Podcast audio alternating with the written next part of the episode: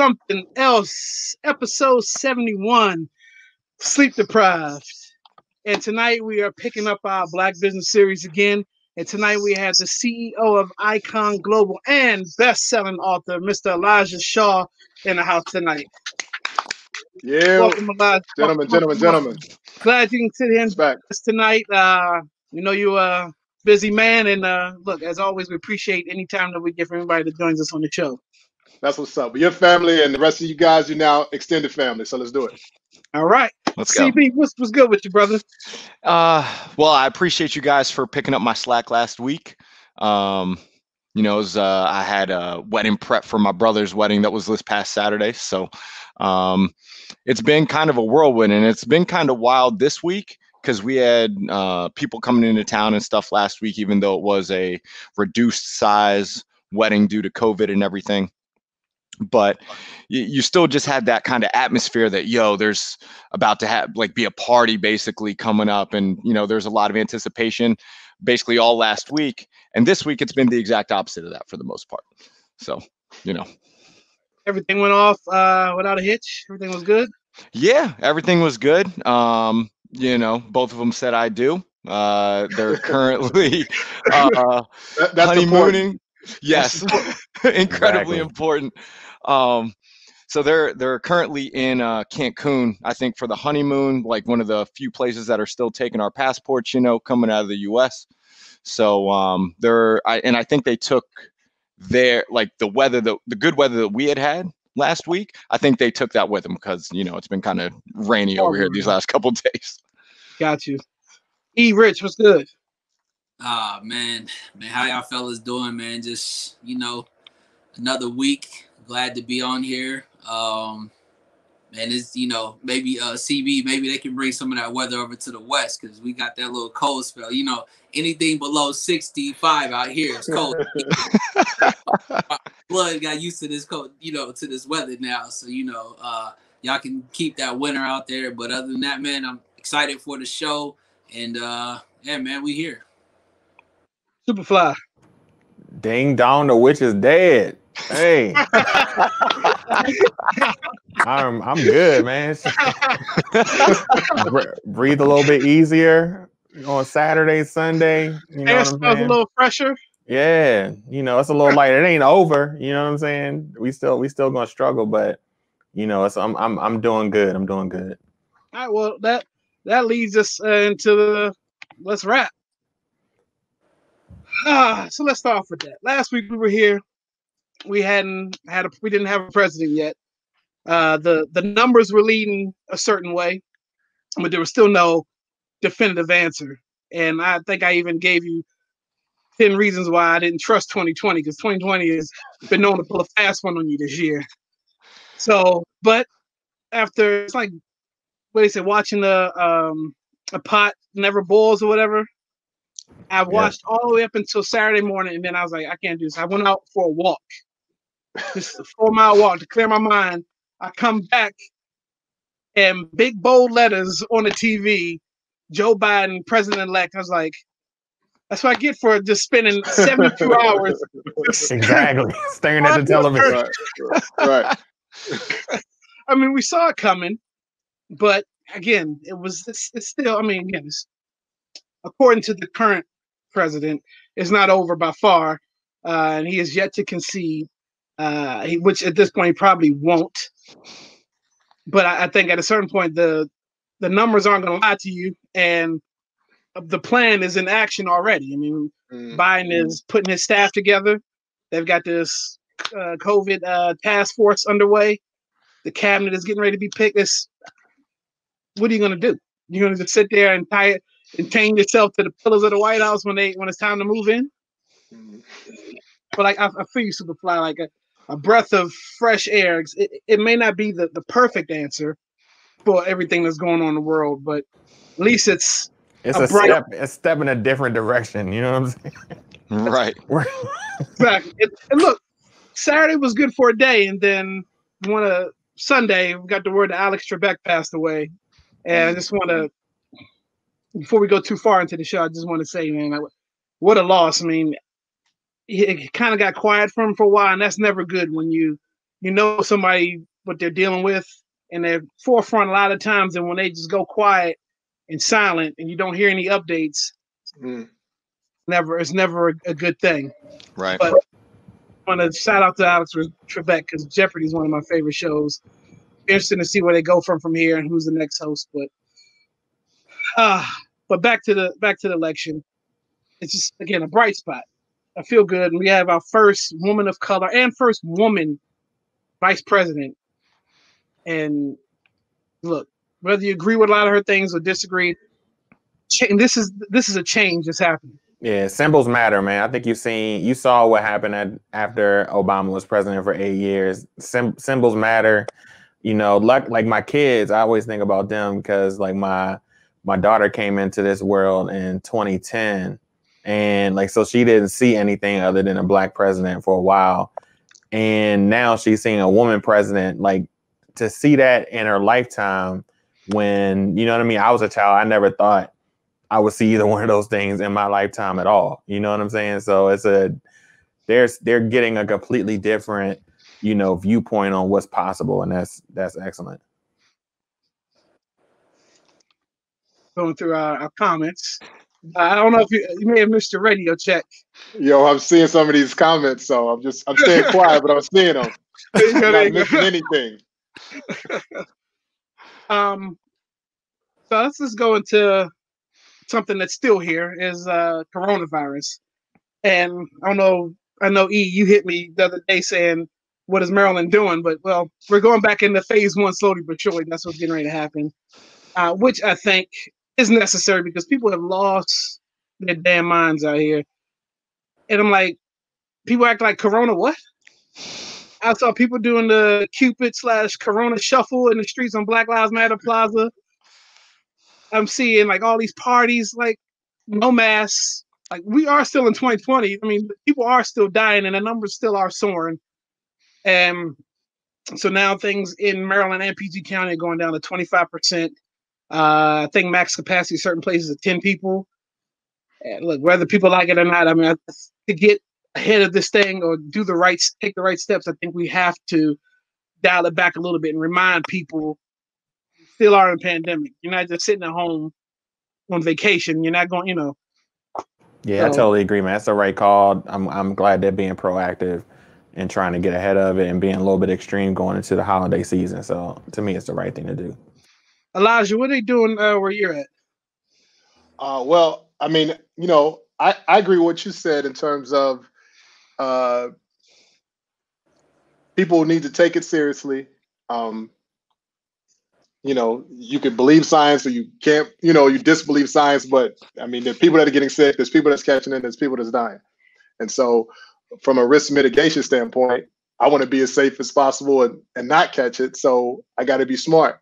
And, um, you know, they call it um, like pandemic fatigue, and you know, people get tired, and they want to go out and they want to go shopping, and all of those things. Great, up until you know you get sick or your loved one gets sick, you know, and or they got to go into real stringent me- measures, like you mentioned that you might be going back to phase one over there. So nobody wants that, and I think um, I think people thought, you know, new election, the light bulb was, I mean, the switch is going to flick, and you know, and then everything was going to be fine, but that's not the case and particularly as we go into winter, we got to be smart. So um, it's interesting to see how this plays out. But um, I, I think people are going to, they might not have a choice, but they're going to get smarter and get more educated on it just because it's not going away. Exactly. Uh, he started with the Larry Hogan, our, our governor, started with restaurants. So it's almost like uh, the warning call, the warning sign. He, he's gonna bars, people drinking and hanging out. That's one of the number one spots. I'm starting here. Next is probably gonna be gyms, Mhm. anything where people can gather. And slowly but surely, he, he's, he's gonna dial it back. And look, people again, people are gonna be mad, but at the end, these numbers need to go down because we're going into a dark winter, and no one wants to be sitting in the house all of 2021 and not not knowing what 2022 is going to be. So get ahead of it. Don't Exactly. Yeah, don't don't don't take don't if if you don't do one thing, don't do what we doing out here in Cali because we ain't figured it out yet. Because cat, yo, we stay on in the red. It, it's you know, I don't know. I, again, it's it's such a large state, and you realize by county by county, you can see how they they're taking um, advantage of, you know, doing the right thing and things of that nature. But kind of like Elijah said, that that fatigue of being in the house for so long, and then you had, you know, the the baseball, you know, uh, got World Series was, you know, the Dodgers. You had the Lakers winning, so you you then combat all of that time where you probably were in the house to that moment of there's that extra incentive to go out and it just it just went all over the place. And to be honest with you, man, I whatever the rest of the country does, California does the opposite. And then we gonna be in it. Out of New Florida. again, you know, like and call it the big states. If you look at it, you know, Cali, Texas, Florida, all the states that you would think that would that should have they stuff together because it's more of a loss financially on that side of us not, you know, taking advantage of what we should be doing to get everything done. And you know, on the flip side of knowing, you know, healthcare people like they just in there, the, and you talk about fatigue on that side, like you know, they just automatically like. Y'all still don't get it, and we tapped out, and we ain't even seen nothing yet. Like we haven't, we just now getting into winter, and not mm-hmm. even see like a, a, a, a, scratch of what's gonna happen wintertime. Exactly. It's killing me because people don't want to be stuck at home, but maybe if they stayed home a little bit more up to this point, wouldn't have to go through all this stuff again. You know what I mean? So it's one of those things where uh, we're still kind of at fault ourselves here, right? It's not like we're being told to stay home because people have been staying home and staying safe. You know, numbers are going back up because people are interacting and you know the allowing it to spread. So we got to cut that back. Right, and Thanksgiving's coming. that too, that part too, right? Right, right. Um, so moving on. Uh, this picture right here, the next one. Uh, saw this pop up on Facebook of Mike Tyson. First of all, it's a great shot coming from you know the the picture aspect of it, Mike in the shadows. But I saw some more training footage of this guy, and he's not he's he's not taking this thing lightly with Roy Jones. He's going in to knock Roy's head off first round, get it over with, and the possible to prove that he can still go at it and make. I think this is going to probably try to set up another fight somewhere with somebody else. But it's it's one of the bright spots we got coming up. What is it? I believe it's this month. It's in a couple weeks and I I don't know what Roy was thinking. Roy at this point doesn't know what he was thinking. but it's it's gonna be it's a payday. And somewhere deep down, Roy thinks he can win. And wait, wait, hold on. Do you believe that? No, absolutely. No, no, no. Do you believe that he thinks he can win? I think Roy thinks he can win. I mean, why why take it? Well, I mean, I because uh, deep down, I think Roy thinks he's going he can win, but surface level, Mike is going to go in and he's going to destroy. He's showing you that he's going to destroy. He's not taking this lightly. but I will be watching. I think did they switch it to pay per view yet? CB, you know? I haven't seen anything. All but right, got to be. uh Well, you know, we'll be keeping our eyes peeled for that. Yeah, uh, my man uh, Shep Smith on uh, Facebook says, "I feel sorry for Roy Jones." Yeah, we we all do. We all we all do. I mean, I don't know what the payout is. It, it ain't worth it. What you say? It ain't worth it, whatever it is. I, you, you about it when we when we were kids and we was having that like oh like I take you know would you take a punch from Mike for like a million dollars? The answer was always hell no, and it's still hell no to this day. Like he's even more dangerous now than I think he was like probably like later on because he's he's got a clear head. Not only that, but he like I said, he figured it out. Like, you know what I'm saying? And the fact that he said in I think one of the interview, he said, I literally have to remove myself from my family because they won't like where I go to get ready for this fight. First, right. if you have to go there, you- yeah, what, what's more dangerous than self-aware Mike Tyson?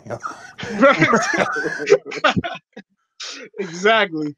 Yeah. Right. Hey, what what was what was the uh the boxer that that stepped in the ring and then like as soon as the, the bell rang, step back out?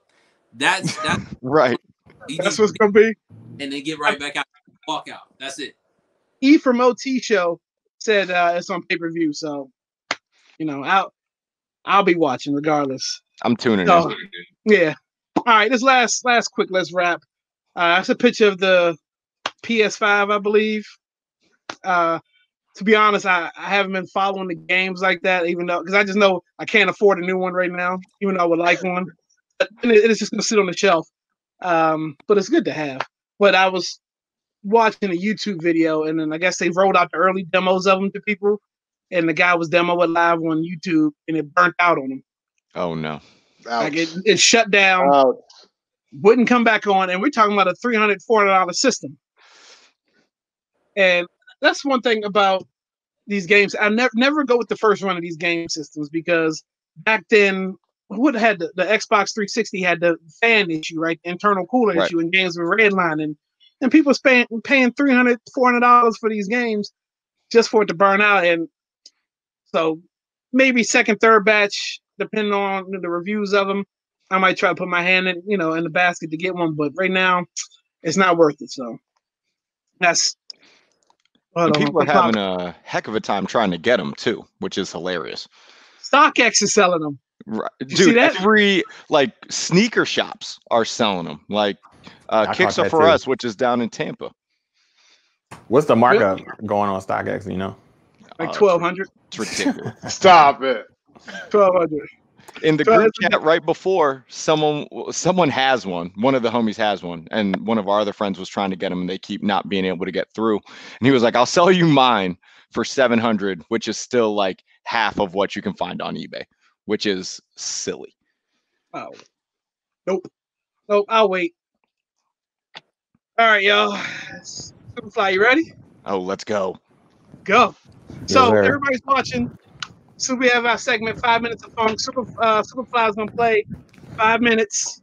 Is gonna every all the songs together are gonna come up with a common theme. See if you can guess the theme in the chats. Put everything in, your, in the chats. Let me know. Superfly, whenever you're ready. Job, Superfly. Good job. Yeah, that um, took me back. Yeah, right.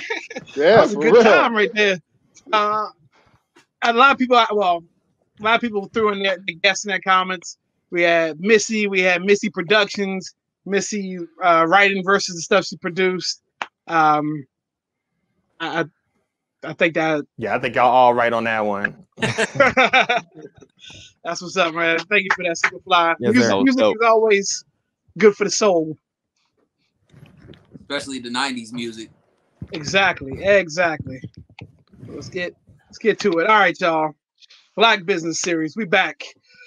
Uh, again, if you just joined us, we want to welcome Mr. Elijah Shaw, CEO of Icon Global and best-selling author. So let's let's plug the book real quick. Celebrity Protection right. and Touring: A Guide to Mastering the Business of VIP Security. We want to welcome Elijah to the show. So first of all, again, thank you for joining us tonight. No, I appreciate it, man. This is fun, and I, I really dig you guys' format. So I think it's got legs, and um, in, in terms of like, you know, exploring, you know, uh, serious topics and things that are you know pop culture like that's a really good blend. So thanks for having me on here. And i got to tell you I'm, i got the comment section on the side here. The, the people commenting are hilarious bro. Like i don't gallery. know. Yeah for real. So and I'm you got start. pineapple in here so. Yeah, exactly well yeah he, he's he's a he's a regular. Got it. Um so my first my first question is um, how how has COVID affected business? Um, I mean, you know, just like everything. I mean, you know, the pandemic has has you know touched the whole globe. Um, a lot of businesses have been affected. A lot of individuals have been affected. In terms of my industry, which is the executive protection industry, it's it's definitely had an impact. Um, the sector that I spend most of my time in is working with celebrities, and so you know, whether you're an actor who is um, trying to do a film, you know, film production is grinded to a halt, which is, is just now starting. They're trying to pick back up and do some things. Um, or you're a musician, at which point you guys know that, you know, where just musicians are making the majority of money these days uh, isn't album sales, it's in touring.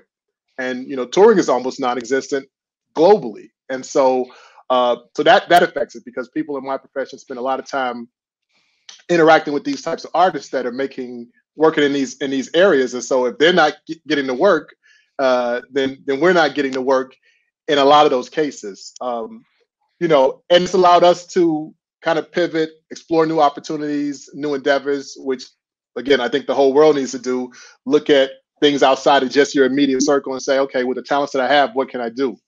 And that's one of the reasons that kind of dovetail. I wrote the book before the pandemic hit, but I'm damn sure glad I wrote it because you know I open up the mailbox and there's a royalty check in there, so I like that. Nice, nice. Has your has your mindset changed on like protocols and things around COVID because like you know with protection you know it's a it's, it's different when it's a, a virus you know what I mean that you could take mm. that home with you and yeah. spread it other places so does that change you know what I mean like some of the some of the preparation that you do and how you think about that absolutely. So again you know because of the sector I spend the most time in I think of things uh you know from an entertainment entertainment standpoint in terms of how your clients and right now the clients are interacting i mean are groomed to kind of interact with the public you know because the more they can connect with their fans the more the fans buy into whatever it is that they're selling. Well you, you can't do that now with um, with covid because we've got to have these protocols in place. So for us for protectors what we have to do is is really you know learn as much as we can you know about this virus and then figure out ways to kind of mitigate and you know create those that space so that you know clients don't become infected we don't become infected but at the same time figure out how they can live their life as normal as possible which is the thing that we've always done. Is just now we're just trying to modify like you said for something that's you know unseen. Do you foresee these protocols even after you know there, there's a, a, a cure or vaccine do you foresee some of these new protocols sticking to a lot of things that you may you may add to your your package or what you do? Yeah, for sure. Because I think you know one of the things that, that I hope you know if if the people in my industry you know listening uh, that take away from this is that we got to make sure that we're doing we think more to our job than just like standing next to the client. You know what I mean? You see bodyguards on the red carpet, or you know what I mean? Uh, you know, you know, entering a car, exiting the car. But a big piece is just the research part. You know, the research and the planning and and those types of things. And so, a lot of what um, I see is us educating ourselves in these areas here. So now think about how much more important it's not just putting a VIP inside a car or putting them inside a hotel room is making sure that car is you know sterilized, making sure the hotel room uh, is is clean and wiped down. And so these are these are skills that we're going to have to, or talents that we're going to have to make sure that we incorporate into our toolbox, and make sure that we educate everybody that's in our circle. You know, the entourage. You know, if if you're protecting the client, and they're doing all the right things, but the people that are in the, the entourage is you know living wild and crazy, right. and they come back in the immediate circle. I mean, you know, just right now we know how the virus is spreading. So, so we have to make sure that again, how we educate the client, how we communicate to the people around us, uh, learning these things ourselves. All those pieces are important. Uh, we got a question uh, from Elena. It says, Mr. Shaw, how do you deal with a client that doesn't want to adhere to your protocol? And when, how do you feel about the safety of your team? Yeah. So you know, the, the things that's that's been most effective for me is to present people with the with the information. And so uh, a lot of times, particularly uh, high net worth individuals, they don't like people telling them what to do. They like to feel like they're part of that decision making process.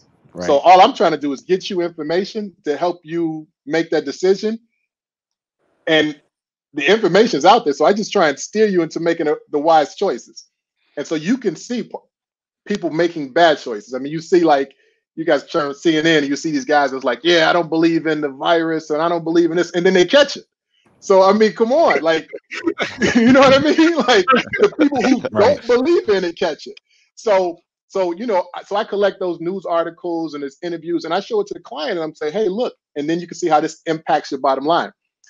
And really, you know, the people that have a challenge with it outside of it being an inconvenience, they have a challenge because it affects them economically. If your business is stopped, so that's why they don't want to believe in this. I understand that. So it's the same thing with these celebrities. If if they're not into it, they're not into it because it's affecting their pocket, right? You know, if they can't go to the club and get a bag, you know, they're not trying to hear this, right? The problem is, is that if you can show them like, yo, if you're if you do this and you get you know, laid up or out of commission or something like that, you can't get that bag in the future. And when they see it like that, they're like, ah, okay, I get it. So I spend a, time, a lot of time on these calls when they're talking about, you know, these big major production companies that do touring, and they're trying to figure out how they're going to make touring work. And uh, you know, we're going to create it where we're going to check. You know, Live Nation just released some things where they're talking about they're going to do these COVID checks on your phone, and that's basically going to be how you get your ticket. You can't buy your ticket until you have your your COVID vaccine check or something. So these are they're they're trying to think of all these different ideas to make it work. But the one thing that you know is that if they introduce something and it doesn't work, it's going to set everything back. And so what I'm it was a long way to answer your question. So how I try and um, how I try and educate the clients is I show them that the financial impacts in the long term, not the short term, in the long term. And again, if you're a high net worth individual, your pockets are a little bit deeper. So if you can just, you know, hold off for right now, then in six months, you know, eight months, a year, things might be really better for you. And then you, you know, you can ride that storm and then be be ahead of the be ahead of the game. I had um so I'm kind of torn because I was thinking, you know, when that whatever the new normal will be past this, I was thinking there's no way you can get twenty thousand to forty thousand people in a room ever again with what was happening. But then I'm mm-hmm. thinking, nah, because there are gonna be there's so people on many people on the edge that's ready to get out and live what life used to be, at like mm-hmm. sitting in restaurants that you twenty thousand. It's I think it's just going to fall right back in line, and people are just going to go right back to where we were, not practicing probably some of these good habits that you could they could pick up along the way. Mm-hmm. Um, and one more comment I would say is that I think if when it comes to touring, like tour managers, if they look at what other people are doing right now, like look what the NFL's doing. Like a lot of people are trying to put, like I said, blueprints in place mm-hmm. as far as what can we try. Okay, so we'll try five thousand people in the stadium. You know, how does that work out? Or parking, you know, we'll do a parking lot tour. Everybody's in, in cars. So mm-hmm. I, I think all these are good ideas, and I think that the smart, the smarter individuals will figure out a way to get these tours going in. Because I miss going to a good show. Hell, I sure. miss going to the movies. Yeah. No, um, I I agree, and and to your last point, there are some really smart people trying to figure this out because of the economics of it, and that's that's what's going to drive it. I mean, uh, now the fact that it hasn't happened yet means that it's something serious. Like you know, these multi-million dollar companies, they're not trying to, you know, be empty. You know, with this, you know, all this real estate that they have. You know, you think about the Madison Square Gardens and all of this stuff where they got to pay the rent on these places, right? We've been right. talking about our rent. You know, think about these guys. So they're they're trying to pack the house in and they can't do it. It's just impossible right now.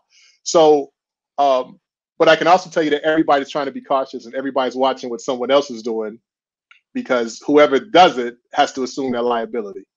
And that's why I think things are going slow. Uh, there will be shows that will open up in some way, shape, or form, but it's just a matter of of when and how. Uh, I'm a movie fan too, so I, I do miss the theater. But I watched the movie theaters try and figure out like they were trying to like, you know, you can get a movie ticket for like 25 cents or something like, you know what I mean? But it's still not addressing the problem, you know. And uh, uh, you know, one of my favorite directors did um, drop the movie Tenet, and he was like determined to you know put this in the theaters, and I was like, yeah, all right, I'm gonna catch it on you know when it comes. Exactly. exactly. I'm not I'm not going right. there, bro. So it is what it is. Right, right. Uh, fellas, you got anything? Yeah, I got a I got a two part question for you. Um, coming from the physical security side uh, of the house, you know what what's what's something that when you know when you say you have these celebrities and you're housing them in hotels, you know I know you have to do the preparation of you know understanding the hotel schematics and and and knowing the ins and outs. Has there ever been a time where you've got pushed back from a hotel and like last minute where you know you couldn't have the access that you wanted to have and uh, you know, I also noticed, you know, doing the walkthroughs and, and things of that beforehand. Do you do that personally, or do you have somebody within the within your team go take care of that to to you know view the location, identify the points uh, before you go to that, you know, or have sure. your option where to go? Yeah, it's a combination. So to the last part in terms of who who does it, so we we call that the advance, and it's basically trying to get as much information about that. Yeah, see, Pineapple just nailed it, right? That's Uh, out and- here. and- so, so, uh, so, so yeah, you want to get eyes on that and get as much information as possible prior to bringing the VIP in- into that space there. And then in terms of resistance, I mean, just like everything else, you know, you know, you're going to encounter personalities, and then you know, I try to tell people like I know martial arts, but I do verbal judo way more than I do, you know, uh, you know, hands-on judo. And so it's just overcoming those objections. You know, eh, everybody has a different technique. You know, uh, every person has a different button in terms of what their lever is, and uh, and then it's you know it's who your client is. You know, if if you've got you know just starting out, you know, fresh off the block, all he's got is a couple mixtape rapper versus you know A-list celebrity. You know, one is gonna that, that wheel is gonna grease. You know, the access is gonna happen a lot a lot quicker than than with the other. So it just depends, but it comes with the territory. And um and then in terms of who does it, you know, sometimes it's just me. Sometimes I have a team. It, it's obviously the more people you have, the more effective you can be. But you know, it really just depends. Uh, we got a question. Um, how long do you feel this will be the new norm based off your experience with 9/11? Wow, I mean that's that's heavy. Um, I don't think we've seen anything like this before, so this is something new. But it, you know, using 9/11 as as um as an analogy, you saw how that changed the world in terms of just you know getting on an airplane. You know what I mean? And so you know how to you know TSA now and and and all of the things that happened in terms of um, the authority the law enforcement had and et et cetera, and those the powers that the government had and that well horrific didn't affect the globe this affected the entire world so so i can't really call it you know i don't know what's going to happen and particularly you know I'm, I'm watching on the news and it's talking about how cases are going up and you know things haven't changed and then the winter's supposed to get worse so I, I don't know what this is is going to turn into but i do know that there are some other lessons in the past so whether it's you know going back to 9-11 or just taking a look at the other uh, epidemics that we've had, and you know, even everybody talk about the, they was like the Spanish flu, you know, which killed so many people. Like, so there's other lessons in there. And I remember this a little bit of a tangent, but I was reading about the Spanish flu thing, and there were people there that did like mass protests where they didn't want to wear masks, and they said it was like people taking away their freedoms and stuff like that. So it makes sense why they're doing it right now. You know what I mean? What- There's no nothing you new know under the sun, right? There's- exactly. There's nothing new, bro. So, um, so I, I think it's gonna be um, some some you know you what you say earlier like some dark times, you know, dark cold winter. Like I, I feel like that's gonna happen, um, and I think there definitely gonna be some changes to people's lives, and there's gonna be uh, some changes to what we call our freedoms, you know. And because of that, there's going to be pushback. So it- it's going to be challenging. Sorry to say we got busier with 9-11 now with the pandemic. Yeah, I mean, I, I definitely agree. So what, what Eric is saying is that, you know, because of that, there's a need for people who understand and can take care of things. You know, I'm I'm I, I do some work in corporate America and I know that they're like trying to figure out how that they can help their executives because again, these people, you know, run multi-million dollar companies, billion dollar companies. You can't afford to have them or the, you know these key people get sick or you know, affect their stocks, etc. So we do protection work, and that's not just protecting the physical body, that's protecting the brand, you know what I mean? That's protecting the image, it's all those things. And so uh if if you know what you're doing, you can survive this economically. Um, I had a question on the touring side because a lot of this is, is interesting stuff for people who may not know.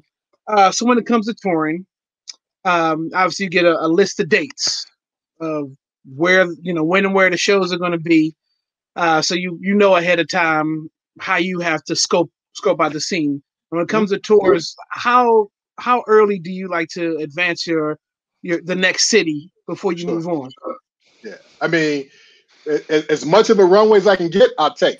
So that also again depends on the artist. So you know, if it's if it's a smaller band or something like that versus you know an international act, uh, you get more leeway. Uh, for us, you know, we want to work. I, I try and work closely with the the booking agent because the agent's going to know this stuff even before the deal the contract gets signed. So the more uh, leadway I have, I'm going to make use of all of that time. And then I'm touching base with the venue. I'm touching base with the key people, even if it's six months out. And then I'll periodically reach out to them closer to that. But the great thing is, particularly if you've been in the business for a while, you know, there's only so many venues. So if you hit it this year with this client and then they drop another album, they come back again next year, you don't have to start from scratch. You've already got these relationships. You know, I've got a folder for you know all of these venues, who the contact people are. And while that might change, you know, and you definitely want to update it and you definitely want to conduct a brand new advance, a lot of that information is the same. I remember um, I was in Manchester uh, with a client. We did a show there, and right after we left was the uh, there was the Manchester bombing. I don't know if you guys remember that. It was uh, Ariana Grande, I think, was doing a, a performance yep. there, and it, and there was a bombing. And so, you know, obviously that was really tragic. Um, and I remember we reached out to the security staff, which was, you know, mad cool when we were dealing with them, and you know, it just, you know, kind of expressed our condolences, and you know, etc. A year later, I was back there with a different client uh, to perform, and it was really close to just the anniversary of that. You know, bad things happen on anniversaries or something, but just the connection that we had with the staff there from before, they really kind of bent over backwards to make sure that all of the things that we wanted to have in place because of the timing and our concerns were addressed. And so, I, you know, again, establishing those relationships um, as far out as possible and keeping and maintaining them is important in our business. Yo, I, I hope I'm not. I hope I'm not boring like the people that normally watch this show. Because if that's the case, maybe Superfly better just jump on the table, and, no, you know, drop some shit in, uh, just yeah. whatever. I don't know. So you're good. No, no, yeah, no, cool. good. You're good. CB, you got something? Yeah. Um, because you and it was kind of a, a perfect lead in because I wanted to know what would the differences be when you're dealing with clients domestically here compared mm-hmm. to if you're doing you know st- stuff around the world. Um, could be a music act or, you know uh, another big name client but what are the some of the different challenges that you have you know going you know f- from being in the states being in you know other countries around the world? Absolutely. Well i think the first one is and i don't think it's a secret to anybody you know vips you know, very important people, they have they have a sense of entitlement. So you think that everything that you can get away with in the United States, because you have that entitlement, you can do overseas, and that is not true. So it's like educating them that like, no, we can't do that here. Like that won't fly over here. Um, you know, I, I I remember being in a situation in the uh, the UAE where we were there for a performance, and it's a you know beautiful country. Um, and we were in a VIP section at this performance, and I looked down from the box and I saw um, the assistant who had went to go check on the car. He was coming back in, and I saw one of the security had him kind of hemmed up, you know, against the wall, and you know, he's speaking Arabic to him in a loud club, and I just thought, okay, he probably just tried to walk up into our section. He didn't know who he was. I'll just go down there two seconds and explain it away. As I go downstairs, the guy's yelling at him. I'm trying to diffuse the situation. And the guy ended up pulling out a badge, of which I knew, oh, okay, uh, things have gotten serious. So anyway, long story short, what happened was when the, the, the assistant walked outside, he saw uh, a guy fighting with one of the security. And you know how we do in the States, you know, we like world star. He pulls out the phone and starts recording. Well, the guy that he thought was security fighting with the guy from the club was actually their undercover uh, drug unit. And it is illegal to record any government officials in the UAE. And so, bro, it turned into like an international incident. Like they wanted to arrest him. You know, they were gonna oh. they if if I hadn't have saw them, they were gonna put him in, and it was an unmarked squad car and just drive away. Can we just and also take stock over how many hats you worn throughout all these stories you told so far? I heard financial advisor, counselor, mentor, public health specialist, and now we talking about what's this like dipl- diplomatic? I was a, you know, I was a negotiator right there, bro. I tell you that one for sure.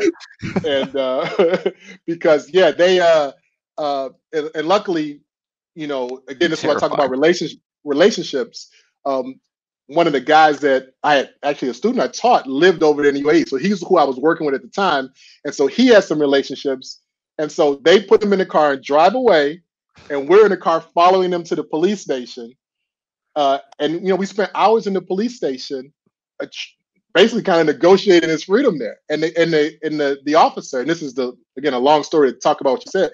The officer um, said, "Hey, if I come to your country and I run a stop sign, I'm still going to get arrested. I can't say I didn't know that because you know the argument was, hey, we didn't know that filming a guy, you know, right. uh, you know, was was an offense, and so um, so at the, the the end of this whole thing, you know, we were there for a few hours, and they made him sign a a, a letter that basically just said that he apologized for doing it he wouldn't, you know, do these offenses any any anymore. And then again, it was if it happened again, it was like punishable for like ten thousand dollars and a year in jail. And we got on a, a, plane like a couple hours later. But uh, you know, and this whole time, you know, I, I've got my client who's at the hotel now, you know, and so you can see how that affected everything. And so so these are things that um, they don't think about going overseas, and so you really got to educate them. But for that to happen, you've got to educate yourself.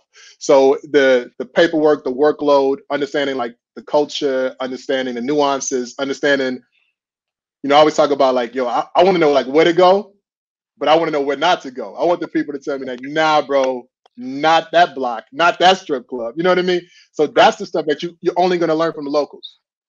So is that like the booking agent kind of feeding you that stuff if you're going into like a new market or a new territory, or like do you have like a set plan for how you're to go research that area?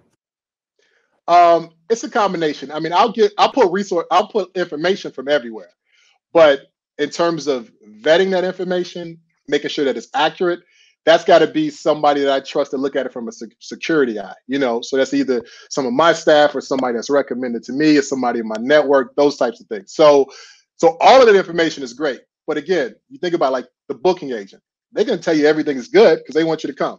Right. You know what I mean? So they're like, oh yeah, no problem. These are all my friends, and you know, no big deal. And then there's like 50 dudes in the you know the VIP section, right? You know, so so I I want that information I want that rapport, but I've got to have somebody to look at it again from a security perspective. And so it's man, it's just that that's the power of networking, which is kind of an overused term, but it's really important um, because that these are things that are going to successfully get you in and out of these situations. You know, I, I might think, oh yeah, I'm I'm great at all of these tactics and all of that stuff. If you're in the wrong place with the wrong people around you, you need somebody local to be like, nah, man, he, he's good. Right um, jump to YouTube real quick. We got um, do you have a brand manager on your team? How do you handle that aspect? And then she follows up with uh, how many languages do you speak? Well, I can tell you the second one. I barely speak English, so uh, you know, I, I, have a lot of respect for people that speak uh, other languages. I just I never mastered it. You know, I mean, I, never, I don't have that ear for it, so I try and pick it up. Uh, now, with that said, you know, I've been to I think I'm on 76 countries now, and you know I've been able to operate those. So I've I've I've done uh, protection work in six of seven continents. I haven't got to Antarctica yet. I don't know what I would speak if I had to go to Antarctica, but I'm going there just so I can tap it off, check it off the list. But um, but again, but in terms of the brand itself, uh, and, and brand management, you know, it's a combination. So I'm always acutely aware of the client's brand, uh, I'm, I'm aware of my brand, um, and I just try and make sure that I'm not doing anything to damage either of those, or let anybody else damage that as well. And so, if the client has people in place that will um, that are that are sensitive to their brand, that's that's a plus. But the flip side is is uh, there are a lot of people, you know, the entourage or something. They aren't thinking about the brand; they're thinking about the fun. You know what I mean? Yo, what did I miss? What what, what did Pineapple just say? Yeah. He said, uh, I had one of your cars getting broken in Paris, one of your guys' passports getting stolen. That's a huge deal being abroad no passport. Yeah, bro. They're not trying to hear it. You can have all those good stories. You know, and, and you guys probably seen that if you ever make any international trips. No matter where you go, like uh customs and immigration, they're not playing. They don't care. Like they, you know, these dudes said like, you know, because they have to deal with, you know, people smuggling drugs or terrorists and all of that kind of stuff. So they just automatically it's just nope, shut it down. I actually talked my way onto a plane once uh, without a visa, to South America. It was an emergency. I, I was with a client, and we were able to kind of use that celebrity to to make this happen on this emergency trip. And it was it was a really serious thing. But when we got off the plane on the other end, and they were like, "Yo, where's your your visa?" And I started doing, the, uh, okay, let me explain. We ended up in a little room in the basement.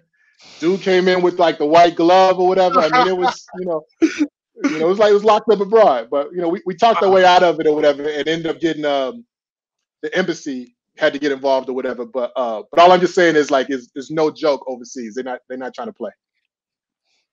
got, Um, go ahead. yeah, I, I got one. It, it's it's a question that uh I, I feel like uh security gets a lot. Um, I used to work for an organization, you know, one of them three letter ones, and uh, I always used to have an issue when I went to a, a certain city, and I wanted to ask. Is there a city that you just really can't stand that just either gives you the business or they Now, I, I mean, I can say for me, it's Boston. Boston, they never really, you know, I don't Uh. want to, but they've never really, you know, embraced us, you know, when we would come and do, you know, the ceremonies and, and try to do the day Mm. before, you know, late work. Um, I know there's got to be a city or two that just, you know, constantly wants to give you just all the hell in the world for you to do your, just you just trying to do your job. you know what? I mean, there might be, but I look at it as a challenge, bro. Uh, like those things, I'm all about overcoming objections. You know what I mean? And that's uh, part of the reason I think I love what I do is because it's it's like a puzzle, and you you know if you put the pieces together right, it works. And so when I when I get something like that, I'm just like, all right, how do I crack this nut? How do I figure this out? So a lot of times I interact with you know with people who you know from a corporate standpoint you know, whether it's in, in politics or, or, or, or again, or in corporations or something like that, and they've got their security teams, they're like, yo, who's the dude with the tattoos on his neck? You know what I mean? So they might automatically start coming in with this barrier up, you know, thinking I'm homeboy security. And then I was like, all right, cool, no problem. And then by the time we end up interacting or I figure out what those objections are, we're good to go. We're, we're golden. You know what I mean? Um, so so yeah, there are places where I know I'm automatically going to get friction going in because of the environment. But usually on the on the, on the back end of that, everything is like taken care of and resolved. So How do you handle clients that are overly active on social media and they put themselves at risk? Um, I, I I give them examples of of of how that goes wrong. I mean, you know what I mean. So that that's the biggest way because you you can't you can't tell a client no. You can't tell these people like no, you can't do that. They don't understand that language. So all I do is I show them where okay, this person did that. Look how that turned out for them. I know you wouldn't do something like that, and they're like, ah, yeah, you know. Um, that's the that's the the way that's most effective for me because if I can show them how it affects their pocketbook, they usually listen. You know what I mean?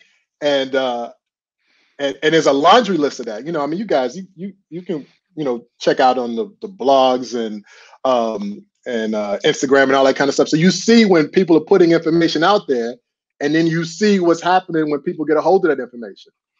And to, today, from a digital space, um, and, even in like it's going to be worse too because of, because of the pandemic. You have the celebrities that are interacting, right? You have these, you know, that are on social media because they're trying to figure out how to connect with their fans and engage with their fans, particularly now because they can't tour. They're not, the movies aren't coming out as often, you know, all those types of things. So they're trying to engage with them more. And then you have these personalities of people that are on Twitter, that you know, that are on the gram, who are reading this stuff and seeing this stuff and thinking that, oh, they're talking right to me. When they say, I love you, like, oh, they're saying they love me. You know what I mean? Like, I'll be at your house tonight. You know what I mean? And so, um, and so, bro, and just jump on TMZ. There's a laundry list. You know, people jumping over fences and ending up in, you know, inside the crib, and you know, and and going to find out who the nanny is, because especially kids, um, or the youth, I should say, they're way more savvy with social media. You know what I mean? And they're they they understand that you can pull a lot of data off of the internet, and you can use that for good, or you can use that for bad. And so, anyway, to to your your question though, uh, when those things happen, I just collect all of those things and I send it over to the you know the the client. I send it over to client's management, the agents, and go look at this. I know you wouldn't do this because of this. You know what I mean? And um, sometimes it takes a long time to to sink in, but there've been some really big stories, man. I don't have to name any names, but you know, there's some huge stories about these breaches and this this this information. You know what I mean? A VIP will say, "Hey, I'm here," or "Hey, I've got this jewelry on," or "Hey, this," and then the wolves see that and they're like, "Great, you made it easy for us." That that actually, uh, real quick, let me th- that actually jumps into some like question I even thought about, but like out here in LA, you know, a lot of things happen, a lot of a lot of celebrities live in a centralized area up in Calabasas, which they just mm-hmm. keep people ain't gonna get up there. Although it is pretty tough to get in that area because they don't right. play. But um, the question I have actually goes from how do you, how would you or what do you say to the celebrity that's about to go on tour that's leaving their compound or their house mm-hmm. unattended? You know, do you give them like, yo, maybe you should have somebody sit on the house while you gone? Because clearly, they're like you said, the whole social part of it. Oh, I'm about to be in such and such. You know, they just mm-hmm. like damn, you're gonna be gone for four days. That's plenty of time for me to park up and figure out how to get in your crib, knowing Absolutely. that you definitely got stuff in there for me. Facts. Uh, the short answer is yes. So I, I, would recommend security. And then you know the dirty secret is even rich people don't like to spend money. You know, so so the problem is, is that like okay, you'll buy you know uh, the Ferrari, but you don't want to spend X amount of dollars on security, right? Um, so what I do is I show them how if you spend, you know, this annually on estate security, right? Somebody to watch your house while we're on tour, that actually can save you money because if somebody breaks into the crib and you know they take all your sneakers or you know they, they hit the safe or they just you know post up on social media you know uh, lounging in your pool that damages your brand right that makes you a clown and then nobody wants to buy into your gangster image or whatever that is. You know what I mean? So basically, I showed them the value in that, and uh, and that's definitely um, uh, there's something to be said. So yes, it's it's a residential detail. It's a great opportunity for people again in my industry. You know, if nobody's touring right now, right? But I've got these skill sets. Why don't I spend that? You know, use those skill sets to you know be at the house. So somebody might call it boring. Other people say this is a great way to, you know what I mean? Exactly. Get that check. How do you handle your clients and their vices? I mean, I, I, I, think it depends on how you define a, a vice. You know what I mean? Um, so clients can do whatever that they want to do in terms of what what I will and I won't accept. That's on me. And um, you know, I I, I uh, I have a training academy, and when we get on the subject of ethics, and I always say that you know you can't you can't teach ethics, and the reason why you can't teach ethics in a public setting is because most people just say the right thing. You know what I mean?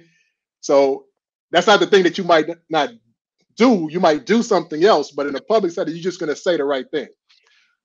But everybody should have an ethical line, and then they say, okay, at this point here, I'm not I'm not crossing that. And so um, that's what I have. I have this line and say, all right, you know, this is acceptable, this is not acceptable. And what's acceptable for me might not be acceptable for CB, which is fine. You know what I mean? But whatever that is, you should stick to that. And the problem is, is that when you hear, you know, like people in my profession that end up getting in trouble because of something that their client did, it's because it's not something new. The client was already always doing it. They were always doing this type of dirt or whatever. You know what I mean? If you say, okay, I'm a bodyguard and I'm going to be a bodyguard for, you know, one of the Mexican drug cartels, yo, at some point, like you're going to get popped and they're going to say, you know, you work for these dudes. You know what I mean? So, uh, so if that client is engaged in some behavior that's illegal or whatever, then you have to say, okay, by default, I'm going to be associated with that. Do I want to be associated with that? And then you could scale that to whatever it is you want, you know, whether it's, you know, they hanging out with the chicks and they're married, or you know, they're really heavy on, you know, the, the perk or whatever that is. You know, it you you would have your own line. But whatever that is, when when it gets to a point, you got to walk away. And just like anything, if the money is good, people have a problem walking away because you're walking away from the check. But there's short-term wins and long-term wins. And I know a, a lot of people in my profession that have, you know, jail time. You know what I mean? You know, you know, lost their professional licenses, all these things because of something that the client did or something that they turned a blind eye to and then later came back to bite them. Now, we've all been to a venue, an event, whether it be boxing, basketball, wrestling, concert, and we always see that that one that one fan that wants to get close or engage. Right. Jump jump the, the barrier, hop on stage, whatever they do. Yeah. Um, and then you you never after that point you never see them again. You see them getting escorted behind behind the curtain, and you mm never see them again.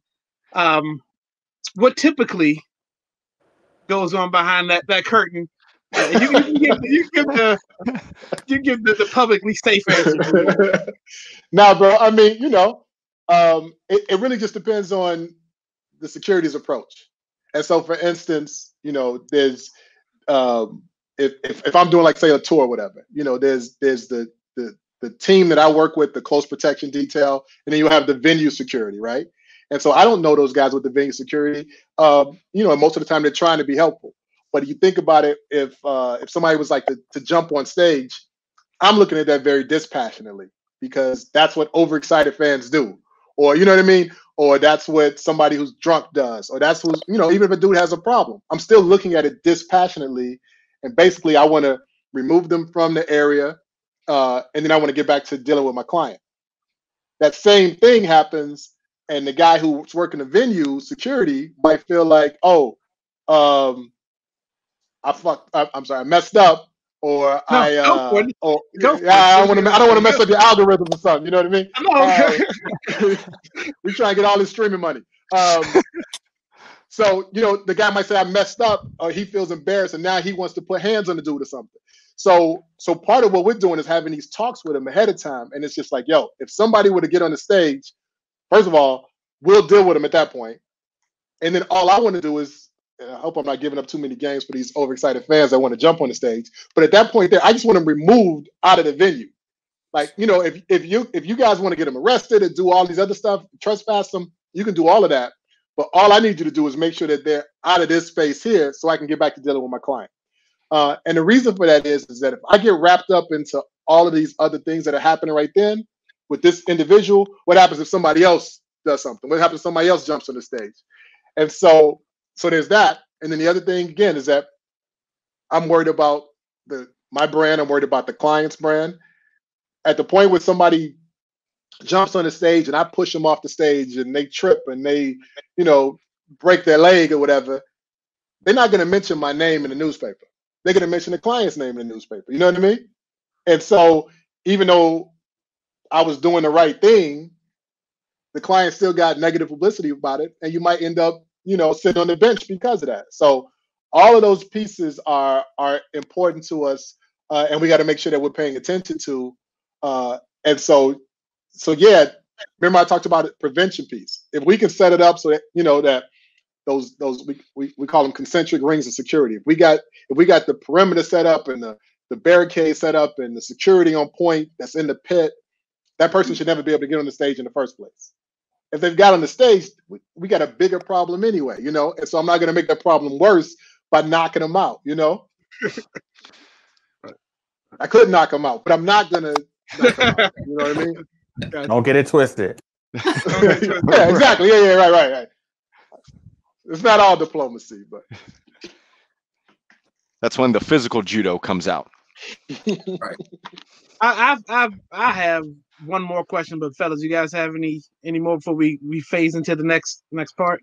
Now we better transition because you know the security game is is interesting. Yeah, yeah. So my, my last hours, right? My last my last question is super super easy. Um, yeah. it is um like when you're on tour, and say you're a physically fit person, and meals mm-hmm. matter to you. Like yeah. how how are you planning your meals and like getting your nutrition that you that you want to get or workouts too? Facts. No, I mean the biggest piece is, bro, is you got to have self discipline, and and the reason is is because, you know, I hate to say this, but if, take a look at like law enforcement, right? You know, these guys go to the police academy and they're fit and they're in shape or whatever, you know, and they're ready, right? And then they're on the force for you know a few years and they just sit in a squad car and you know, they get those sandwiches or whatever, and they just get bigger and bigger and bigger, right? They still got the same job to do, you know, but that it, it became easier. You know what I mean? You kind of lose that edge. And so the same thing with touring. So in touring, once you end up in that routine, then all of a sudden that, you know, he's like, oh, I, I got this. And then you know, you know, I'm gonna sleep in because I'm tired, so I'm not gonna go to the gym. Um, you know, we got craft services, you got catering in every stop, right? So you got all the food that you want. So of course it's easier to eat the pizza than it is to, you know, to grab a salad. So that that self-discipline is important. And um, and I really try to make it a priority on my end because I've been in the game for a while, so I'm getting older. The young guys are in here, you know, those are my competition in a sense. You know what I mean? Because you know you're not going to get rid of me that easy. You know, and so I got to make sure that I, I, optimize.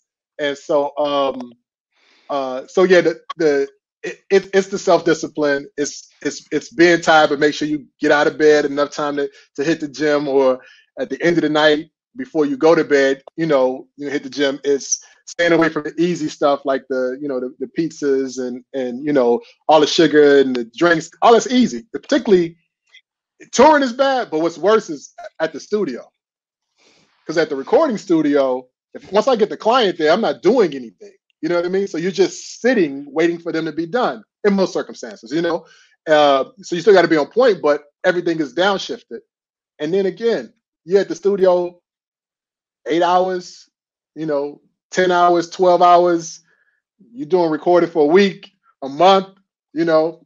I worked on an album, the client recorded for six months straight. So you know what I mean? So at that point there, you can think about it like if you don't have that drive and all of these amenities are at your disposal, you know, you walk out of there, you're like, man, bro, you know, I'm, I went up three pant sizes. So it, it's the self discipline part. Okay. Uh, as we transition, we want to want to thank Elijah Shaw for joining us for our Black. Thank you guys, man. I did, I did a lot of talking. Amazing. Appreciate your time. Appreciate, no, no, look, dropped a lot of gems and jewels. We appreciate your time. Uh, so I gave you some homework. Uh, we asked all of our our guests these two questions: top three movies okay, of all time, yeah, yeah. top three albums of all times. Uh, so let's start with the movies, and then we'll go to albums. All right. So top three movies. Um, so my favorite movie. See, I need to know what other people's answers were, so I don't be too crazy. But no, my favorite movie is my favorite movie is Star Wars. So like, dope. So, anybody else? Oh, yeah, yeah, yeah. I just, so, I just finished up the Skywalker series. Oh, yeah, yeah, yeah.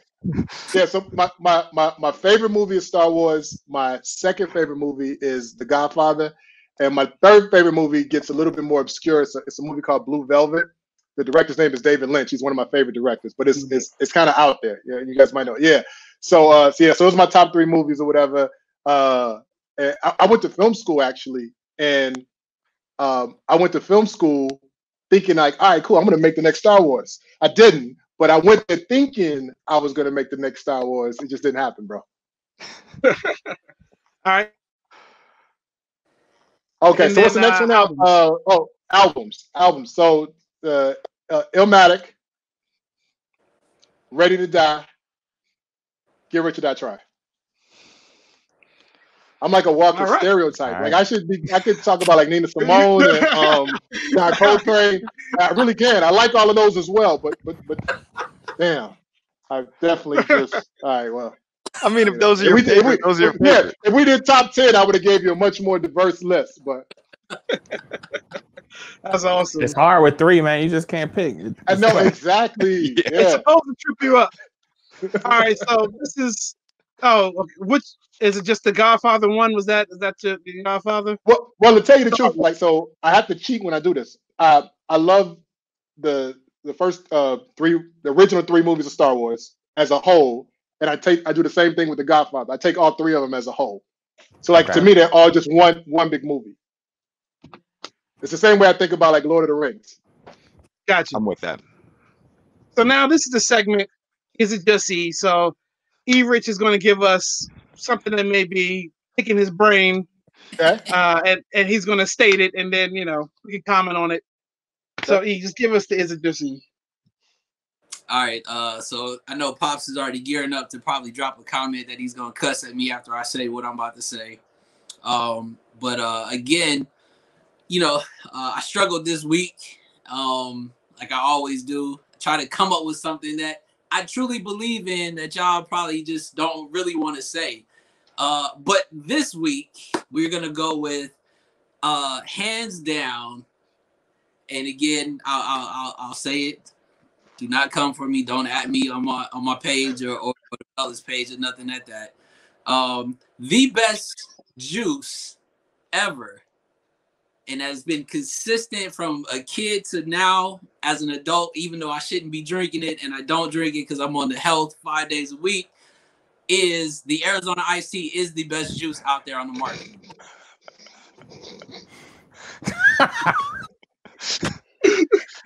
Say something. Say something. And, and I and I guarantee I'll rebuttal the hell out of it. I promise you. Can, can I start this?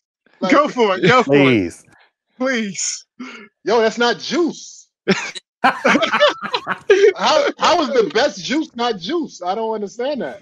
Yeah, how much juice is in Arizona? Like, uh, y'all asking for schematics. Y'all asking for me to back the, the statistics, right? Listen, re- listen, Arizona iced tea has been the same. Like it's been 99 cents since 1992. Since 2020, is still the same 99 cent. It never failed us, not at all. All I'm saying you is said Arizona iced tea is juice though. Like it says iced tea in the title. I don't even think it's iced tea. But, right. Uh, exactly. Sugary substance in a bottle. Iced yeah. tea flavored product. Exactly. But look, trust me, there, there's plenty others I could have gone with. You know, the there's the the hood legend, the Tampico, which again, you drink that, that's that's an automatic. You just insulin, just ready to get pumped into the veins. You know, you got the Simply products, which yeah, that's what I'm saying. Simply good, but it trash. The Ocean Spray, which I again when we were kids was good, but now I don't even know. That's strictly sugar, just mixed up, and it just dilutes. That's all that is. That Arizona Icy hands down for the win. 7-Eleven. You go cop it, 99 cent. Cleo, you know what's up. You used to get on when we, were, when we was when we would be at the field and we you would get a beef jerky. Pause. you risk your bullying you into getting Arizona iced tea. Get your iced tea. Look, long as you didn't say uh, Hawaiian punch was the best, look, whatever. man. the Arizona iced tea is okay. It's not the best, but yeah, whatever. That's how I know I'm old and washed because I'm like I can't even remember the last time I had juice. Like I've been I've been on water heavy. I'm old, good man. man. Good man. Washed. Good man. Right. I didn't say I was I, didn't, I was consuming the Arizona iced tea. Yeah, I feel you. Right. But because yeah, I would say I would say automatic. Now, if you want to get to, to the older type, we'd be on some some old man. Let me tell you the best water out there. Exactly. we'd be having a battle. Fight about some water, right? Right. Uh. All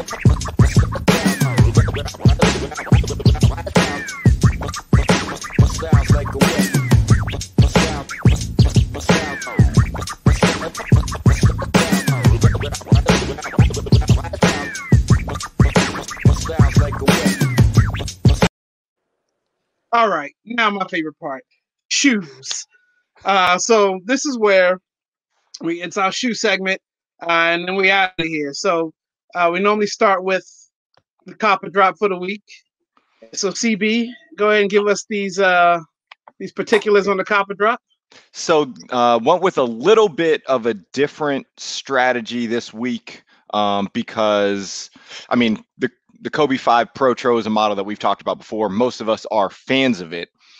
This specific drop is special because these are the Bruce Lee and alternate Bruce Lee colorways, which um, was a you know one of the most famous Kobe Five uh, colorways of all time uh, back in the day. And so obviously we're getting them here with the updated technology. These are dropping on the 24th, which is a Tuesday because that's the week of, uh, Thanksgiving. Obviously, we're not going to have a show on Thanksgiving. And next week we're doing our cross promo week. So I wanted to make sure that we got these in to talk about beforehand. So instead of it being just would you cop them, would you drop them, I think most of us probably would agree that we like these. So which of the colorways do you like better? Do you like the white alternate or do you like the tradition, like the original, more black and yellow? Bruce Lee all the way. You gotta go with you gotta go with what the you already know. I mean, being out here in LA, but the uh, a super Kobe fan, but that Bruce Lee, uh, that when he started doing that, that was a wrap. Because Right. again, yeah, that mindset and just how it how it rocks, man. That that's that's a shoe again that you can wear on the court, but more so you can rock that on a regular basis, and people gonna be like, "That's a tough shoe you got there."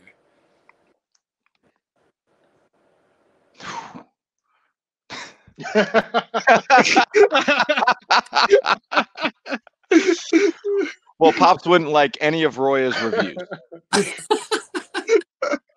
Roya says everything is cute. right. Um, for me, uh, I think the traditional Bruce Lee's.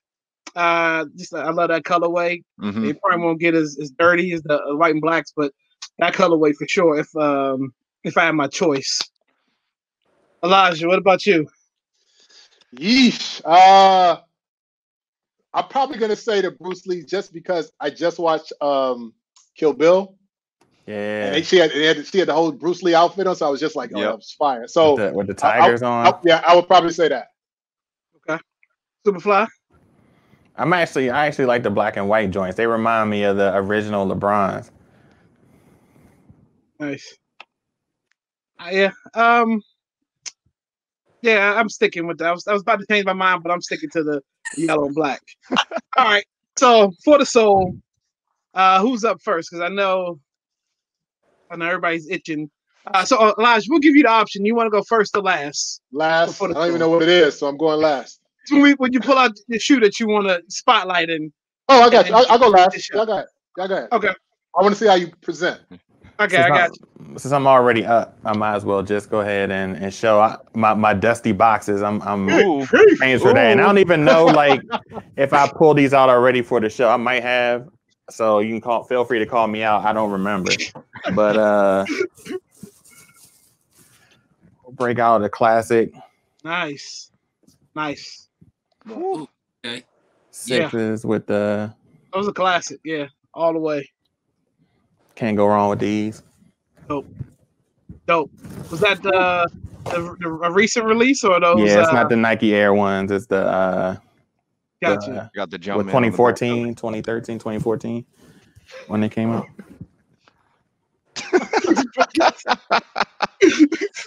Yo, your comment section's on fire. Hey, that's what they do. That's what they do. That's what they do. Uh, So, uh, you up? I'll go ahead and go next. Uh, in honor of the uh, the L that we uh, that all of us took on uh, what was that? Uh, yesterday we were Damn. We was on it too, man. right. We were literally texting each other, and all of a sudden the members Nike app hit with the notification of the 11 jubilees, and all of us ran and got on there, and one by one we just came back with the the crying emojis. The we didn't get so in honor of the I 11. know where you're going already.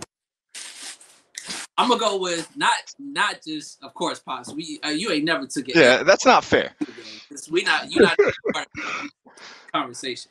But in honor of the 11s, not just I'm not gonna hit you with the Breds. I'm gonna hit you with the a pair that I have yet to put my foot in that I had to get, and it's the 72 and 10s. 11. Hey, Yeah. Nice. The closest thing that we probably gonna get to the Jubilees, the the, the colorway, the all black. Again, just Nice. can't go wrong. can't Nice, go wrong with it.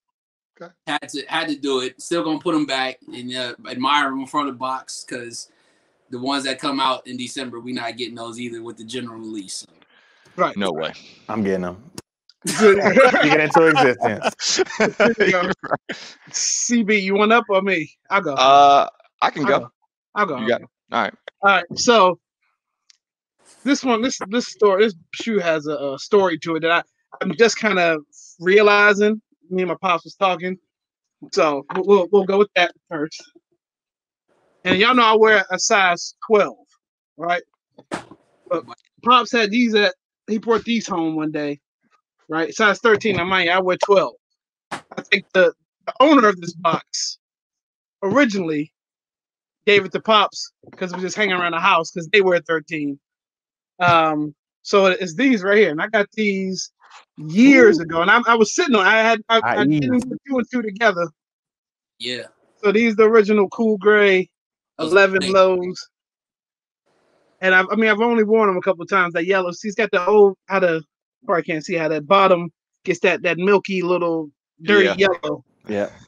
Oh yeah, The cereal milk. there you go. Mm. So yeah, not nothing new, but just something that's in the collection since that's what For the Soul is all about. Those are clean. That is what it's all about. So I'll switch it up and I'll go with something a little bit more new. There you go. Got the so we we caught the L on sneakers yesterday, but these were not an L. Go. Yeah. Uh, The dark Nice. mocha ones. Yes. Uh, when I got the email that says your PayPal credit uh, new purchase, I knew it was time to celebrate. I was, it's one of those things where I was so happy I was spending money. Like these joints are these joints are great in hand. So Hey, um, are you having more luck with PayPal versus like a credit card or anything like that? You find? So, kind of wild story. Um, I use PayPal for almost everything that I can. Um, and it actually came in handy when uh, last Christmas, Kaleo, you'll remember this. Um, I had a StockX purchase that I didn't make. I got a notification about like some Travis Scott sweater that I did not buy. Um, was purchased like my my bid got accepted, and then it said within literally like five minutes, um, like the package was on its way to be authenticated, which anyone who's bought anything off of StockX knows that that doesn't happen that fast. So you can't even get in touch with a customer service person at StockX because they do everything electronically. Everything's through email. So I had reached out to PayPal uh, since it had been a since that's what's linked to my StockX.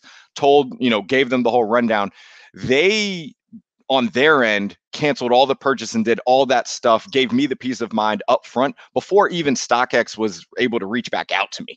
So it was one of those things that like i try to use it um, when i can um, mostly because i'm using the paypal credit and that way if it's not being linked directly to my bank account because then in that same transaction where i was being frauded the next purchase they tried to pay buy a $10000 pair of dunks and fortunately i already had some purchases on there so that didn't go through Yeah. uh, but if that was just my checking account like uh, or is, if it was connected to my savings like i would have been screwed so it was one of those things where it's it's worked out Yeah, I was wondering if sneakers is, is letting the PayPal in a little bit easier or something like that. But i don't know know. um but i have it it's already like pre set up Set up, on on there. so all i'm doing is entering in my because i do a do authentic uh, like double authentication password at this point. Um so you know uh, every every sneak or sneakers drop i'm literally in there. I'm pressing buy. I'm putting my password in and then i'm you know sitting there waiting for my paypal email. Yeah, Nice. Uh, we got a, a, a dial in for the for the soul. So this is this is from Pops. come on man you can't be in sending, you can't be doing this. Right. You know?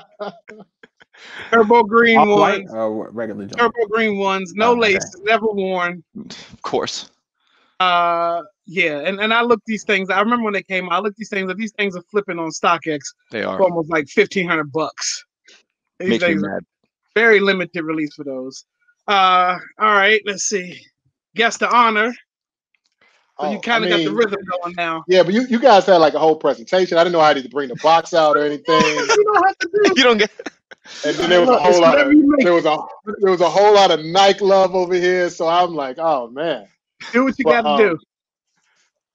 So I don't know. I mean, again, you guys may be a little biased or whatever, but I don't know if you know about this sneaker here. Ooh, I knew that. Yeah, you, you knew it was coming. So this is this this is the this is the RS Dreamer uh Puma. Uh, nice. So yeah, so so I like I, I know you guys are like sneakerheads. So I'm not really a sneakerhead, but I, I do have an, a, a, a shoe collection. You know what I mean? Right. And I really I like the shoe. So anyway, I got this one, and then the Concrete Jungle version of it right here. And no and one has brought those uh, on the show yet. So you Nope, got Exactly. Them, All right, and then we got. oh, yeah. those Oh. are the ones right talking those my are ones. language. Those are the John- ones uh, right hello. Um, I don't know how y'all do it out here. I gotta make sure. It- It's how y'all do it out here, right? I gotta make sure I'm hip. No, no.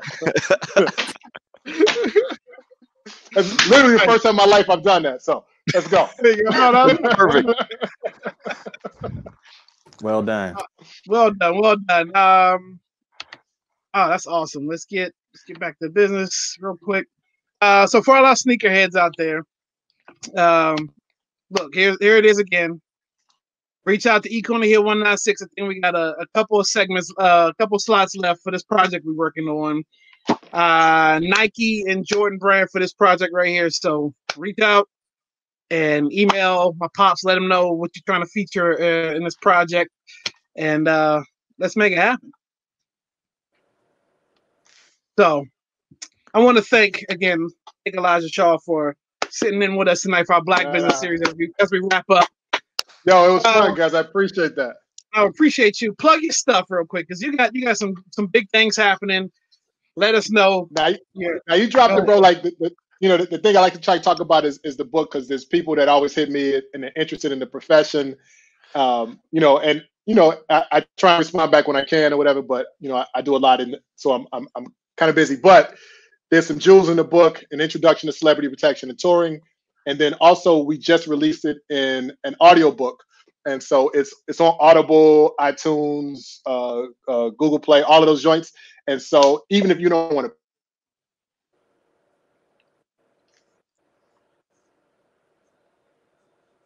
Oh no! You lost him. Oh no, did he freeze? At the very end. Oh man, There, you go. There you go. Hello? There you go. You back? Am You back? here? You back? I don't know what the last thing you heard, but I, but you can pick up the book on Audible if, if you're interested in that, um, or you know Google, Apple, um, all of those spots there. So that that would be the big thing. So anyone who's interested in the thing, you can do that. And you can also try and reach me on the socials.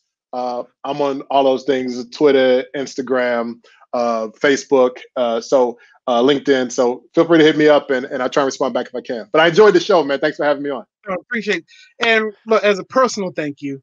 Look, you you've put me and my family in some good some big positions over the past Ah, few years, and I, I want look, I want my heart go. Thank you very much bro, come on, man. everything Like you've done for us. your, your family, look- bro. Anytime. Public platform, I had to say it so everybody that's watching knows how much I appreciate one you Nah. doing the show, and then how much over the years you put me in some big positions, and It- it's- to it's nothing, bro. I'm I'm, I'm, I'm glad I'm glad we have a relationship and uh and and again, I dig this that you guys are doing or whatever. I want to see it grow and succeed or whatever. So I'll keep tuning in. All all right, let's do it. right, that's All what's right. up. Thank you. thank everybody for watching uh, live on YouTube, Facebook. Uh, it was a, it was a big show tonight. Uh, Elijah gave us some some good insight on a lot of things. Uh, next week, when we're switching up the roles a little bit, CB and uh, E Rich are going to go join the Hot Seat podcast next week. Um, and the, the episode will come out Thursday in the, in the day for you to listen. And then Eric and Dave from Hot Seat are going to come over and join me and Superfly. And we're just going to have a little mashup show and just make it happen. So that's all we got. I want to thank everybody for watching again. Hang on in the room while we end this live, Elijah. And that's it, y'all. We are something else. Peace. Salute.